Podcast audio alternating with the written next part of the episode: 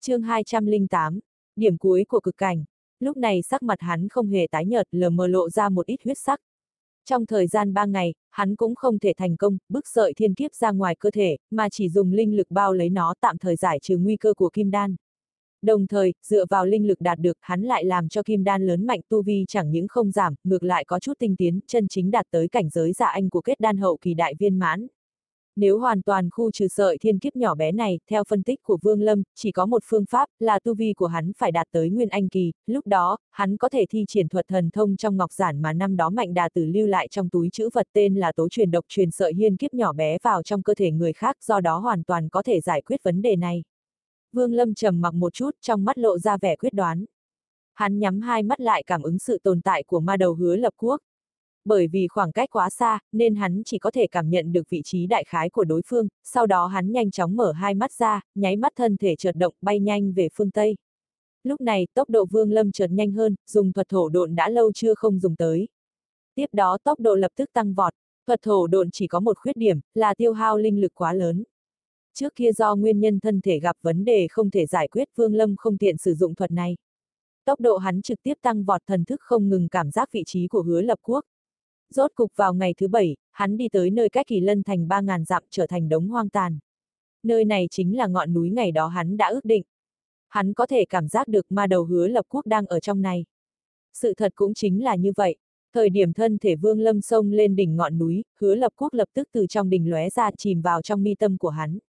Cùng lúc đó, bóng dáng khâu tứ bình xuất hiện ở trong đình. Lúc này thoạt nhìn hắn có chút chật vật hơi thở có chút bất ổn. Thân thể vương lâm chợt dừng lại, đi vào đình, ngồi ở trên ghế đá quan sát đối phương. Khâu tứ bình cười khổ nói, đạo hữu khâu mỗ ước chừng đợi ngươi ở nơi này hơn nửa tháng, nếu khâu mỗ không tin đạo hữu tuyệt đối cũng là loại người không tuân thủ hứa hẹn thì tại hạ đã sớm ly khai. Trên mặt vương lâm lộ ra vẻ xin lỗi, nói, Tu Ma Hải phát sinh dị biến, làm cho rất nhiều tu sĩ nhân cơ hội chém giết nhau, các môn phái cũng tham dự vào trong đó, lại một lần nữa tranh đoạt thành trì. Do đó, hành trình của tại hạ bị cản trở nên mới khiến đạo hữu đợi lâu. Khâu Tứ Bình thở dài, cười khổ nói. Được rồi, khâu mỗ đã giết không ít người có ý xấu ở nơi này cũng coi như là có chút thu hoạch. Đạo hữu ngươi xem hiện tại chúng ta nên đi đến nơi đó chưa? Vương Lâm đứng lên, gật đầu nói. Như thế cũng tốt, mời đạo hữu dẫn đường. Ánh mắt khâu tứ bình chợt lóe, mỉm cười nói. Đạo hữu, nếu chúng ta đều cùng hiểu nhau, coi nhau như minh hữu, không biết đạo hữu có thể nói ra cao tính đại danh được không? Vương Lâm liếc mắt nhìn người này một cái, nói. Vương Lâm, khâu tứ bình liền ôm quyền, nói. Vương Huynh, khoảng cách từ đây đến đó rất xa. Nếu Huynh không chê thì ngồi trên thuyền mây của ta đi. Hắn vừa nói xong, tay phải vỗ vào túi chữ vật lập tức một con thuyền to lớn màu trắng xuất hiện ở trên không trung. Con thuyền này dài chừng 10 trượng, trên thuyền điêu khắc các loại hoa văn linh thú. Trên đầu thuyền lại dựng một pho tượng phi điểu. Pho tượng này trông rất sống động, thoạt nhìn có chút sinh động. Thân thể khâu tứ bình vừa động, nhẹ bay lơ lửng vào trong thuyền, quay đầu lại nhìn về phía Vương Lâm. Vương Lâm quét thần thức lên chiếc thuyền một cái, sau khi phát hiện không có gì dị thường, chân cất bước liền đứng ở trên thuyền.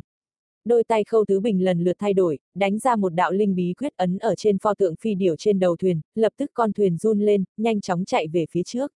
Tốc độ con thuyền này chỉ chậm hơn phi kiếm một chút, nhưng không cần dùng linh lực thúc dục cũng bớt chút phiền hà.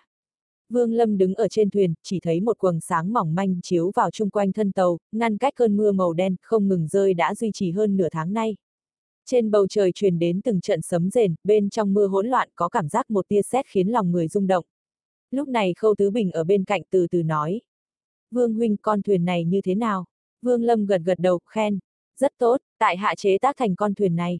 Vương huynh, ngoại trừ khâu mỗ có chút nghiên cứu cấm chế thì thứ làm ta thích nhất chính là chế khí.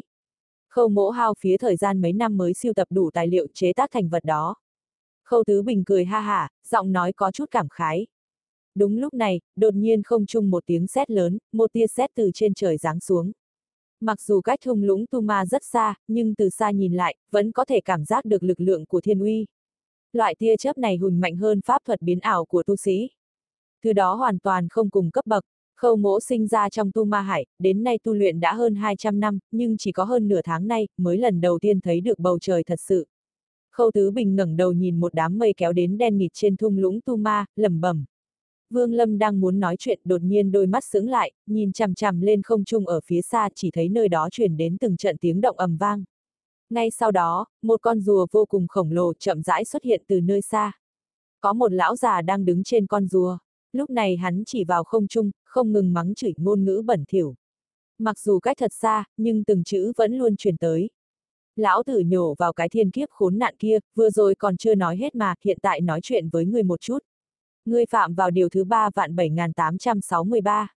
Vương Lâm nhướng mày, ánh mắt hắn nhìn vào con rùa khổng lồ ở dưới chân lão già, khí tức truyền từ trên người nó rất tương tự với hoang thú giao long trong thông đạo của cổ thần năm xưa. Chuyện trọng yếu nhất chính là bộ dáng con rùa này gần như cùng một dạng với một sinh vật trong trí nhớ của cổ thần.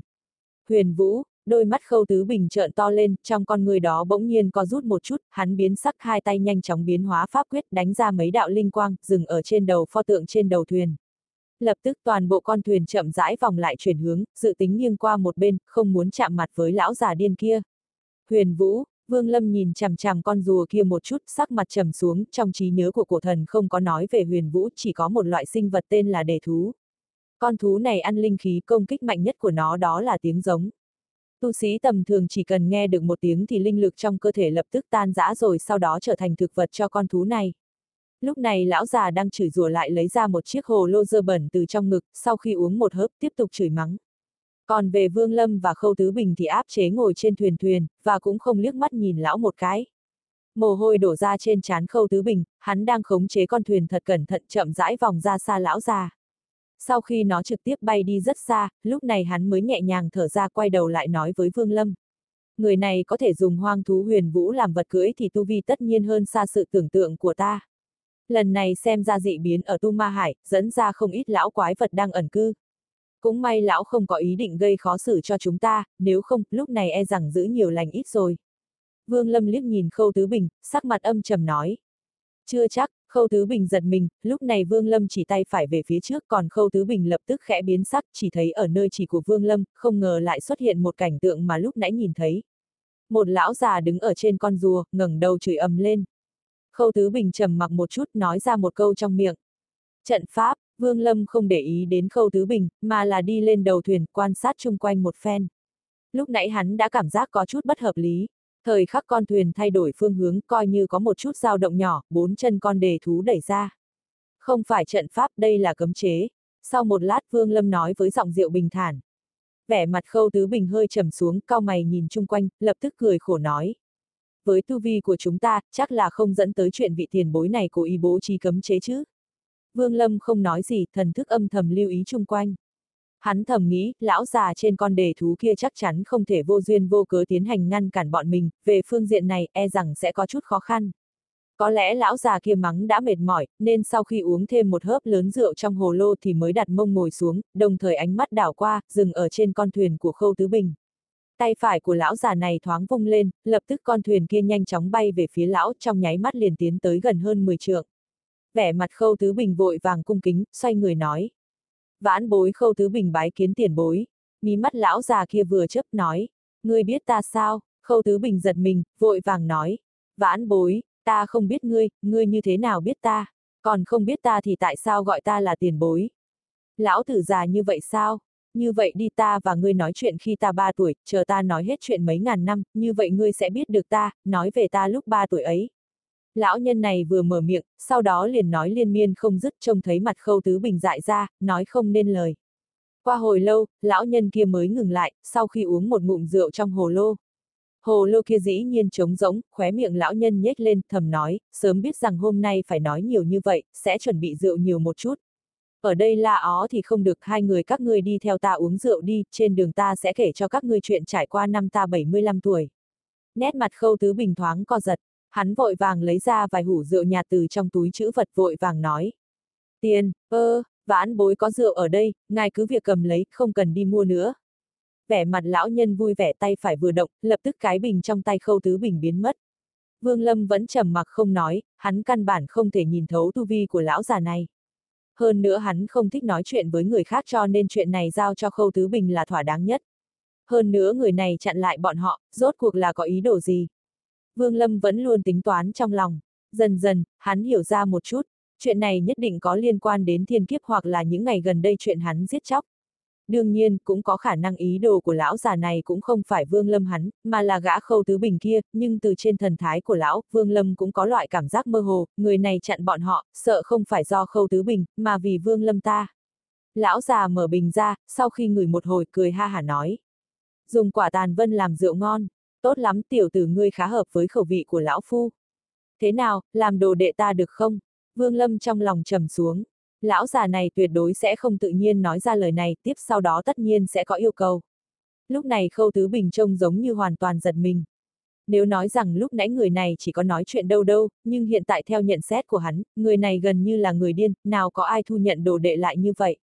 Trong khoảng thời gian ngắn, dường như trên cổ hắn bị người nào đó bóp chặt một câu cũng nói không ra, sau hồi lâu, mới cười khổ nói.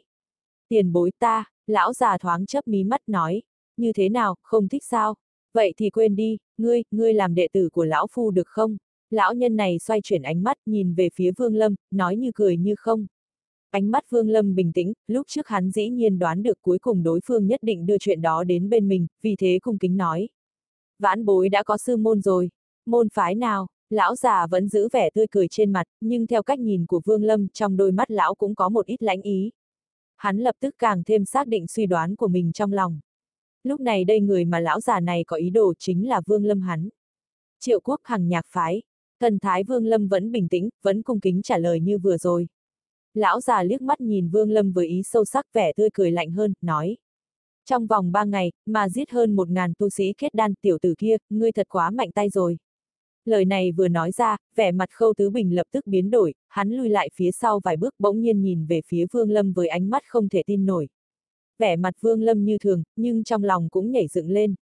Vào lúc này, vô số ý niệm đang chuyển động trong đầu hắn.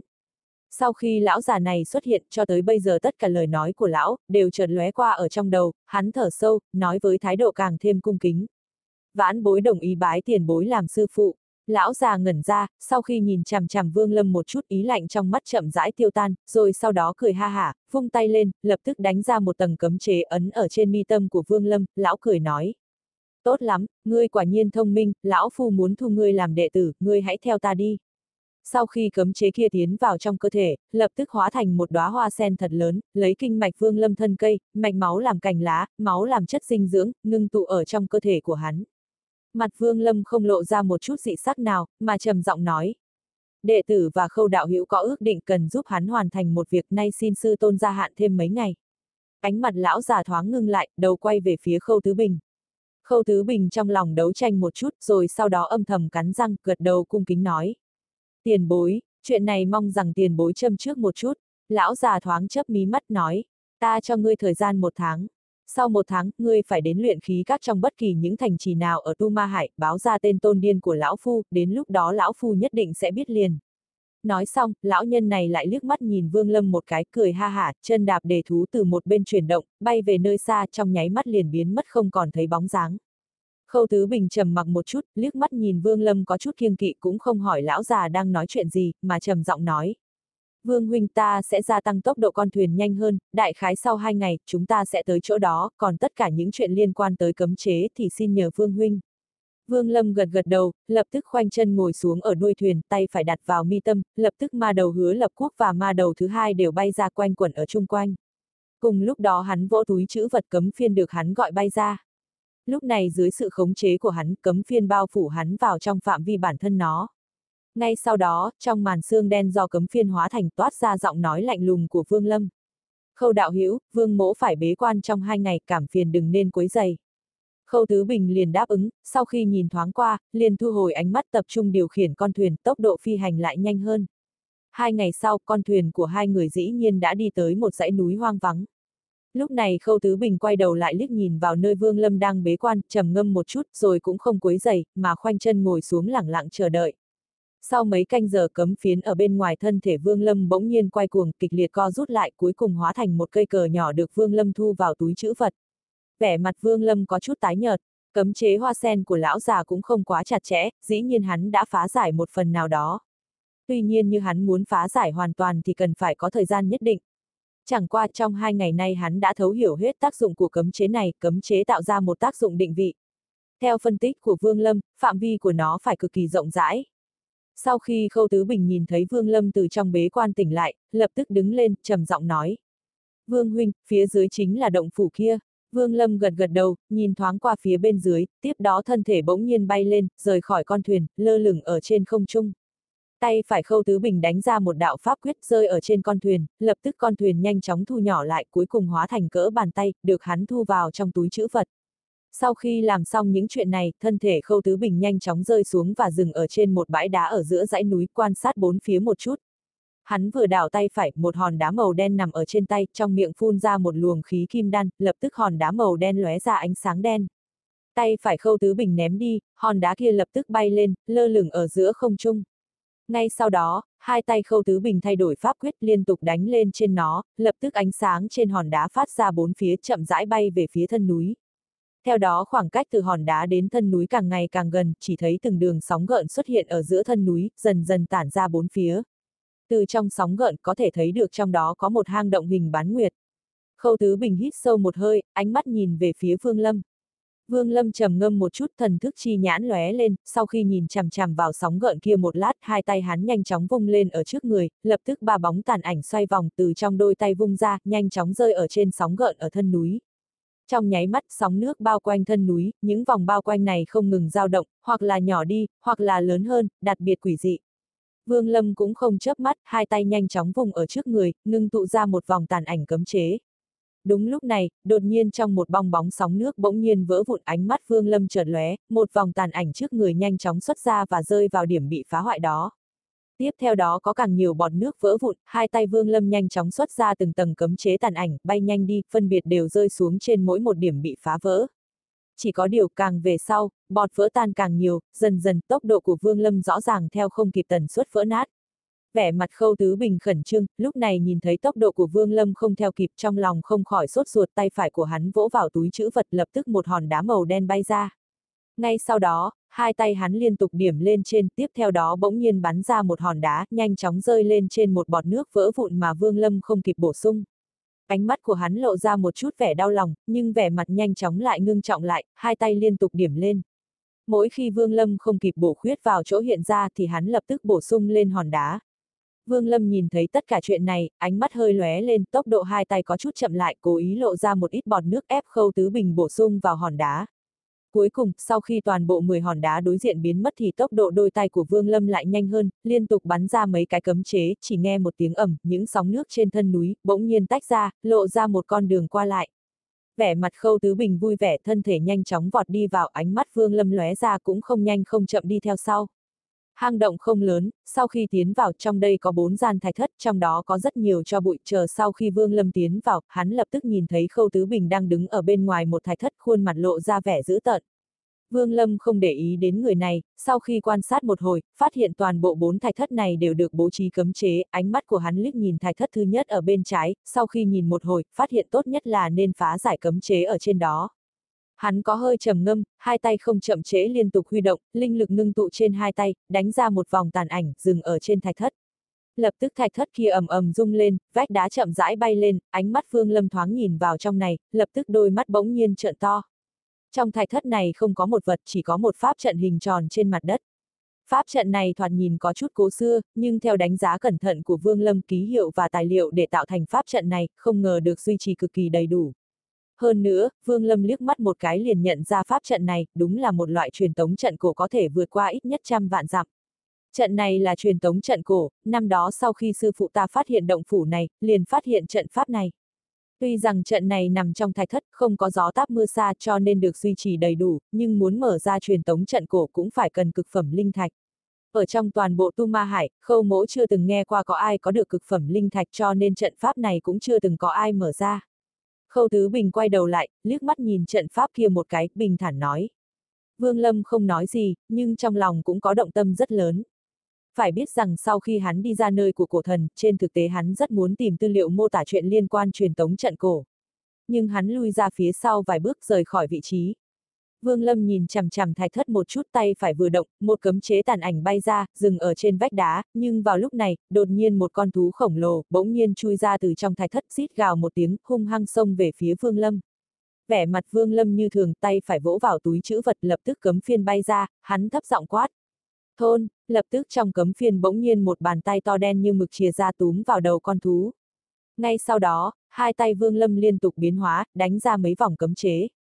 Mỗi khi một vòng cấm chế rơi trên vách đá, đều có một cái đầu thú xuất hiện. Dần dần đầu thú càng ngày càng nhiều, nhưng cấm chế này cũng vẫn chưa có dấu hiệu mở ra. Khâu Tứ Bình nhíu mày, hắn trầm mặc một chút lại lấy ra bốn hòn đá màu đen từ trong túi chữ vật sau khi nhìn thoáng qua nó có chút đau lòng, hai tay liên tục điểm ở trên đó, tiếp theo đó bỗng nhiên ném ra chia thành bốn hướng, phân biệt dừng ở trên vách đá. Vương huynh ta chỉ có thể áp chế đầu thú 10 giây, nhanh lên. Khâu Tứ Bình thấp giọng quát, ánh mắt Vương Lâm chợt lóe lên, cầm lấy cấm phiên bỗng nhiên vung lên, lập tức hơn trăm ngàn cái cấm chế hình thành trong đó, bỗng tuôn ra điên cuồng cuốn về phía vách đá. Vương Lâm không dám chắc có thể phá giải cấm chế trên vách đá trong thời gian ngắn. Vì vậy hắn đã chọn phương pháp thứ hai để phá giải cấm chế, là phải ép buộc phá bỏ. Hơn một ngàn cấm chế từng cái rơi trên vách đá, lập tức toàn bộ vách đá bỗng nhiên xuất hiện vô số đầu thú. Những đầu thú này đang dẫy dụa muốn thoát ra, nhưng lúc này bốn hòn đá trên vách đá, lại tản mát ra từng luồng ánh sáng nhu hòa, ngăn cản những đầu thú này chui ra. Trong nháy mắt cấm chế trong cấm phiên rơi lên trên đó, lập tức liên tiếp những tiếng rầm rầm vang lên, từng mảng lớn bụi đất rơi xuống từ trên động phủ, thậm chí toàn bộ động phủ đều bắt đầu lay động hơn, xuất hiện dấu hiệu sụp đổ xuống. Cùng lúc đó, vách đá phía thạch thất bên phải, nháy mắt cấm chế được mở ra, hai luồng ánh sáng màu vàng ảm đạm nháy mắt bắn ra từ trong đó và thoát ra phía cửa động. Đúng lúc này, tốc độ hai luồng ánh sáng vàng đột nhiên thoáng chậm lại, trở nên lờ mờ hơn. Ánh sáng ở trong đó càng ngày càng mờ cuối cùng gần như biến mất hiển nhiên, tác dụng của hương khí mê đảo tâm thần đã phát huy tác dụng. Đôi mắt Vương Lâm sáng ngời, nháy mắt trong lúc hai luồng ánh sáng vàng bay ra gần như hắn đã thấy rõ bên trong hai luồng ánh sáng vàng, là hai đôi mắt nhắm nghiền, thân nguyên anh gần như trong suốt. Hơn nữa dựa theo mức độ suy yếu mà xem, bất cứ lúc nào nó cũng có thể sụp đổ tiêu tan. Lúc này trải qua hương vị mê loạn tâm thần thúc dục hai nguyên anh này dĩ nhiên gần như bị sụp đổ. Vương Lâm và Khâu Tứ Bình gần như cùng lúc ra tay, tốc độ của Vương Lâm nhanh hơn gã này một bước, hắn bắt lấy một trong hai nguyên anh hơi mạnh hơn một ít. Sau khi chiếm được thân thể hắn không chậm trễ nhanh chóng xông ra khỏi cửa động. Thời điểm hắn lao ra khỏi cửa động, động phủ này liền sụp đổ tiếp đó bỗng nhiên xuất hiện từng trận tiếng ầm vang sụp xuống. Lúc này thân thể Khâu Tứ Bình cũng chợt lóe lên rồi lao ra. Sau khi hắn đi ra, liền ôm quyền về phía Vương Lâm, vội vã nhanh chóng bỏ chạy, sợ Vương Lâm sẽ ra tay với hắn. Vương Lâm cầm lấy Nguyên Anh, nhanh chóng vỗ vào mi tâm, lập tức ma đầu hứa lập quốc bay ra. Sau khi nó nhìn thấy Nguyên Anh này, trong mắt lộ ra vẻ tham lam ngập trời. Vương Lâm hừ lạnh một tiếng, toàn thân hứa lập quốc lập tức run lên, trên mặt lộ ra vẻ e ngại, trái lại thân thể xoay một vòng, sau khi cuốn lấy Nguyên Anh này thì lại trở về thức hải của Vương Lâm. Làm xong những chuyện này, Vương Lâm quay đầu lại liếc mắt nhìn động phủ sụp xuống, lại nhìn thấy Khâu Tứ Bình đã bay đi rất xa đôi mắt hắn lóe ra trầm ngâm một chút cuối cùng bỏ qua ý nghĩ đuổi giết người này trong đầu. Dù sao một nguyên anh đối với thần thức của hắn mà nói, đã có thể là cực hạn chịu đựng của hắn. Nếu như phóng vào thêm một cái thì khống chế ma đầu không được dễ dàng lắm, dễ dẫn đến chuyện bị người đoạt xá. Ánh mắt Vương Lâm lóe lên, lúc này trong lòng hắn có chút kích động. Sau khi nuốt nguyên anh này, hắn tin rằng mình có thể sẽ kết anh thành công, hắn thở sâu áp chế ham muốn trong lòng, nhanh chóng bay nhanh đi. Một ngày sau, Vương Lâm dừng bước chân trên một sa mạc hoang vu. Hắn nhìn khắp nơi, dọc theo đường đi, hắn đặc biệt chọn một số nơi hoang vắng để phi hành. Trong phạm vi ngàn dặm có thể nói là nơi hiếm có người và thú tới. Ánh mắt Vương Lâm chợt lóe lên, chân vừa bước thân thể lập tức chìm vào dưới nền đất. Ở dưới độ sâu 2.000 trượng, hắn ngừng lại, sau khi mở ra một động phủ đơn giản, Vương Lâm khoanh chân ngồi ở trong động phủ, hắn thở sâu tay phải đặt vào mi tâm, lập tức ma đầu hứa lập quốc bay ra ngoài. Vương Lâm liếc mắt nhìn hứa lập quốc một cái thân thể ma đầu này lập tức duỗi ra trong đó lộ ra nguyên anh tan vỡ gần như suy yếu tiếp theo đó lơ lửng ở bên cạnh trơ mắt nhìn Vương Lâm. Vương Lâm cũng không muốn liếc nhìn hứa lập quốc một cái, hắn hơi hơi nhắm hai mắt lại, sau mấy giây bỗng nhiên mở mắt trong ánh mắt đó lộ ra vẻ quyết đoán, nắm chặt Nguyên Anh, rồi mới mở miệng nuốt vào. Nguyên Anh vừa vào trong cơ thể, cổ thần quyết lập tức vận chuyển giống như một cối say gió khổng lồ, Nguyên Anh lập tức tan ra, phóng xuất ra một luồng linh lực khổng lồ. Luồng linh lực này lập tức chạy suốt một vòng kinh mạch toàn thân Vương Lâm. Vương Lâm lập tức đình chỉ việc vận hành cổ thần quyết phòng ngừa nó dùng toàn bộ linh lực nguyên anh để luyện thể. Tiếp đó dưới sự khống chế của hắn, linh lực vô tận này nhanh chóng lưu chuyển trong kinh mạch giống như trăm sông đổ về một biển toàn bộ dũng mãnh hướng về kim đan. Kim đan của hắn lập tức mở rộng ra, màu sắc càng ngày càng đậm kích cỡ không ngừng lớn lên cuối cùng bề mặt ngoài của nó không ngờ xuất hiện một số khe nứt. Có một chút dấu hiệu kết anh chậm rãi xuất hiện trong cơ thể hắn. Nhưng, đúng lúc này, từ trong thức hải của hắn, tia chớp do cực cảnh thần thức hóa thành, lần đầu tiên không theo sự khống chế Vương Lâm tự động vận chuyển nhanh chóng lao ra thức hải, đột phá tử phủ, nháy mắt xuất hiện ở trong cơ thể của Vương Lâm, xông về phía kim đan ầm ầm rơi xuống. Vương Lâm trợn to hai mắt, mặc kệ hắn khống chế như thế nào, cực cảnh thần thức kia cũng không kết thúc chuyện tự khống chế trong khoảnh khắc đánh vào kim đan, một tiếng bụp kim đan bị nổ ra. Trong cơ thể Vương Lâm đang tiến hành bùng nổ, linh lực từ trong kim đan phóng xuất ra, điên cuồng chạy theo kinh mạch va chạm với linh lực sau khi cắn nuốt Nguyên Anh. Cứ như vậy, hai luồng linh lực sau khi va chạm mạnh mẽ với nhau, lập tức xông ra khỏi kinh mạch trong thân thể của Vương Lâm, điên cuồng quét ngang qua. Thân thể Vương Lâm bị ném đi nghe rầm rầm, ngã thật mạnh trên mặt đất đồng thời một ít vị ngọt xuất hiện trong miệng hắn. Sau đó hắn liên tục phun ra vài ngụm máu tươi, vẻ mặt lập tức tái nhợt đi. Hắn vùng dậy, lúc này đôi mắt Vương Lâm vô thần, trầm mặc không nói, sau một hồi, trong mắt hắn mới chậm rãi có một chút thần thái. Hắn nhắm hai mắt lại, sau khi nhìn kỹ trong cơ thể, điên cuồng cười rộ lên, tiếng cười này vẫn liên tục thật lâu, dần dần cuối cùng cười đến không thể nào nghe được cũng có một loại bi phẫn thật sâu. Cực cảnh thần thức, cực cảnh thần thức, cực cảnh thần thức, đôi mắt Vương Lâm đỏ bừng, trong miệng thì thào tự nói. Kim đan trong cơ thể hắn cũng chưa tự nổ hoàn toàn, mà kích cỡ giảm mạnh đến cỡ móng tay cái. Trước đây, Vương Lâm từng có phán đoán sự tồn tại của cực cảnh liệu có ảnh hưởng tới chuyện kết anh của mình hay không. Lúc ấy hắn vẫn chưa xác định chắc chắn, nhưng cảnh tượng vừa rồi cũng như một đòn cảnh cáo, khiến hắn hoàn toàn hiểu được cửa ải khó khăn lớn nhất khi kết anh chính là cực cảnh thần thức. Cái này gọi là thành cũng là cực cảnh, mà bại cũng cực cảnh. Nhưng thực ra Vương Lâm cũng sốt ruột muốn biết tất cả chuyện này rốt cuộc là vì sao. Tại sao trong khoảnh khắc kết anh cực cảnh thần thức không chịu khống chế mà tiến công kim đan? Hắn chua xót thở thật sâu, nhắm mắt ngồi xuống, điều dưỡng thân thể. Ba ngày sau, Vương Lâm mở hai mắt thân thể nhảy lên, sau khi rời khỏi động phủ, hắn trực tiếp triển khai tốc độ cực nhanh để nhanh chóng tìm kiếm những thành trì chung quanh.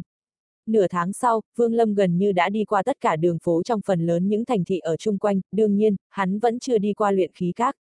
Trong những đường phố đó, hắn vẫn chưa tìm được một chút nào dáng dấp có liên quan cực cảnh. Trong lúc mờ mịt trong đầu Vương Lâm đột nhiên hiện lên động phủ của Khâu Tứ Bình trước đây. Trong đó có đầy ấp điển tịch thậm chí có rất nhiều điển tịch đều tồn tại theo hình dáng thẻ tre, bởi vậy có thể thấy được tuổi của nó hiển nhiên từ thời cực kỳ xa xưa. Thế cho nên chỉ một chút dao động pháp lực sẽ khiến cho nó vỡ tan, không thể khắc lên ngọc giản. Nghĩ đến đây, thân thể Vương Lâm nhanh chóng di động, bay nhanh về phía vị trí động phủ mà Khâu Tứ Bình cư trú vào ngày đó. Năm ngày sau, Vương Lâm đi tới vùng bình nguyên kia. Lúc này hắn mặc kệ Khâu Tứ Bình có ở trong này hay không. Nếu đối phương ngăn cản thì Vương Lâm tất nhiên sẽ giết chết hắn một cách sạch sẽ và gọn gàng. Tuy rằng Khâu Tứ Bình có được một nguyên anh, nhưng thời gian kết anh tuyệt đối không phải là nửa tháng ngắn ngủn, là có thể hoàn thành cho nên lúc này Vương Lâm cũng không lo lắng về Khâu Tứ Bình. Trên cánh đồng hoang vu thân thể Vương Lâm trầm xuống, rơi vào trong nền đất rất nhanh, hắn liền tìm được động phủ của đối phương. Về phần cấm chế bên ngoài động phủ, đối với hắn mà nói, không có gì khó khăn, sau khi trực tiếp phá giải, liền thành công tiến nhập động phủ. Thần thức Vương Lâm đảo qua, Khâu Tứ Bình không có ở trong động phủ. Hắn không chút do dự, nhanh chóng đi vào gian thạch thất có toàn là điển tịch. Đối với cấm chế bảo hộ gian thạch thất Vương Lâm phải hao phí một ít thời gian. Sau ba canh giờ, hắn đã phá giải và đi vào gian thạch thất này. Sau khi tiến vào, Vương Lâm hít vào một hơi thật sâu, chậm rãi tĩnh tâm lại, bắt đầu lật tìm xem. Trong những thẻ tre đó, phần lớn đều ghi lại miêu tả về phương diện cấm chế. Toàn bộ những cái này đều bị Vương Lâm đảo mắt qua một cái. Ở đây không có miêu tả điều gì liên quan đến hai chữ cực cảnh. Trong lòng Vương Lâm hơi trầm xuống, tiếp tục dở ra, bỗng nhiên, ánh mắt hắn nhìn vào một thẻ tre, thẻ tre đơn giản này thoạt nhìn cực kỳ xa xưa, hơn nữa thậm chí có một số nơi bị nát.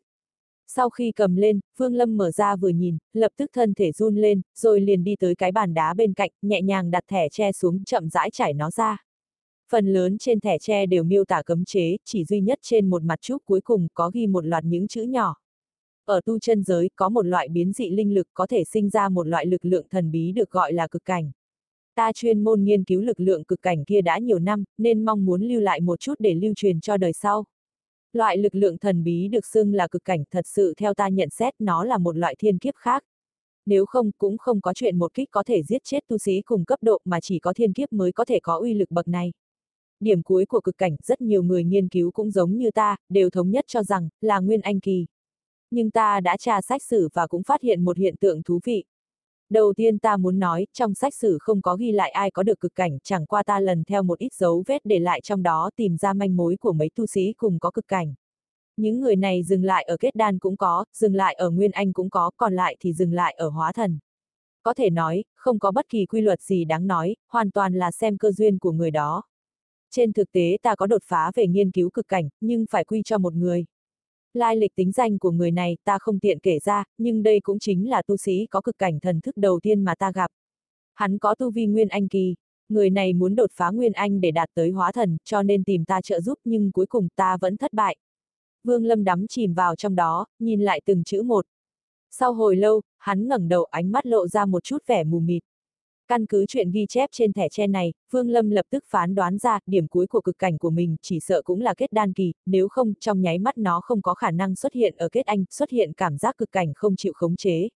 Như vậy, nói cách khác tu vi của hắn sẽ đình chỉ ở kết đan hậu kỳ, trong cuộc đời này hắn không có khả năng đột phá. Cho dù thế nào Vương Lâm cũng không thể chấp nhận chuyện này. Nếu tu vi không có đột phá, như vậy cừu hận hành hạ hắn 400 năm, sẽ không có cơ hội giải tỏa. Từ nay về sau tư đồ nam cũng sẽ không tỉnh lại, trong thời khắc này tất cả chuyện này đều muốn ngừng hẳn lại. Đăng hóa nguyên hiển nhiên vẫn có thể sống. Vương Lâm không có bất kỳ cơ hội nào báo thù rửa hận. Trừ phi, hắn còn có lòng muốn trốn. Cuộc đời này không thể trở lại triệu quốc nếu không, đằng hóa nguyên tất nhiên sẽ không bỏ qua hắn. Vào giờ phút này các loại ảo tưởng trước đây chỉ còn là thất vọng và buông xuôi. Thành cũng cực cảnh, bại cũng cực cảnh, Vương Lâm nắm chặt nắm tay, ánh mắt lộ ra vẻ không cam lòng ngập trời. Nếu muốn tu luyện đến Nguyên Anh Kỳ, như vậy cần phải bỏ qua cực cảnh, bỏ qua tất cả tu vi do cực cảnh mang tới, chỉ có thể làm như vậy, cuối cùng hắn mới có thể đạt tới Nguyên Anh Kỳ. Đây là một lựa chọn rất gian nan, người được nêu trên thẻ tre, vì tu sĩ cực cảnh Nguyên Anh Kỳ đã từng tìm lão trợ giúp nghĩ tới một phương pháp là phải tán công. Cùng với chuyện tán công thì cực cảnh cũng sẽ tiêu tan, chỉ có như vậy mới có thể thoát khỏi cực cảnh, sau một lần tu luyện lại đột phá tu vi. Vị tu sĩ cực cảnh Nguyên Anh kia cuối cùng cũng không chọn phương pháp này. Hiện tại, sự chọn lựa gian nan này đang nằm trong tay Vương Lâm. Không bỏ qua cực cảnh, như vậy cuộc đời này mình không thể đột phá, mỗi một lần kết anh, đều bị cực cảnh ngăn trở. Nhưng nếu như bỏ qua thì tu vi gian khổ hơn 400 năm của hắn, lập tức sẽ rơi xuống tận cùng, cần phải tu luyện một lần nữa, hơn nữa lúc này, hắn đang ở tu ma hải, có thể nói là nguy cơ ở khắp nơi, có thể nói tu vi chưa khôi phục liền rơi vào kết cục bị người giết chết. Sau hồi lâu, trong mắt Vương Lâm lộ ra vẻ quyết đoán, hắn thở sâu, đặt thẻ tre đang cầm trong tay về chỗ cũ thân thể chậm rãi đi ra động phủ. Chuyện đầu tiên hắn phải làm, là hoàn toàn giải quyết cấm chế hoa sen trên người mình.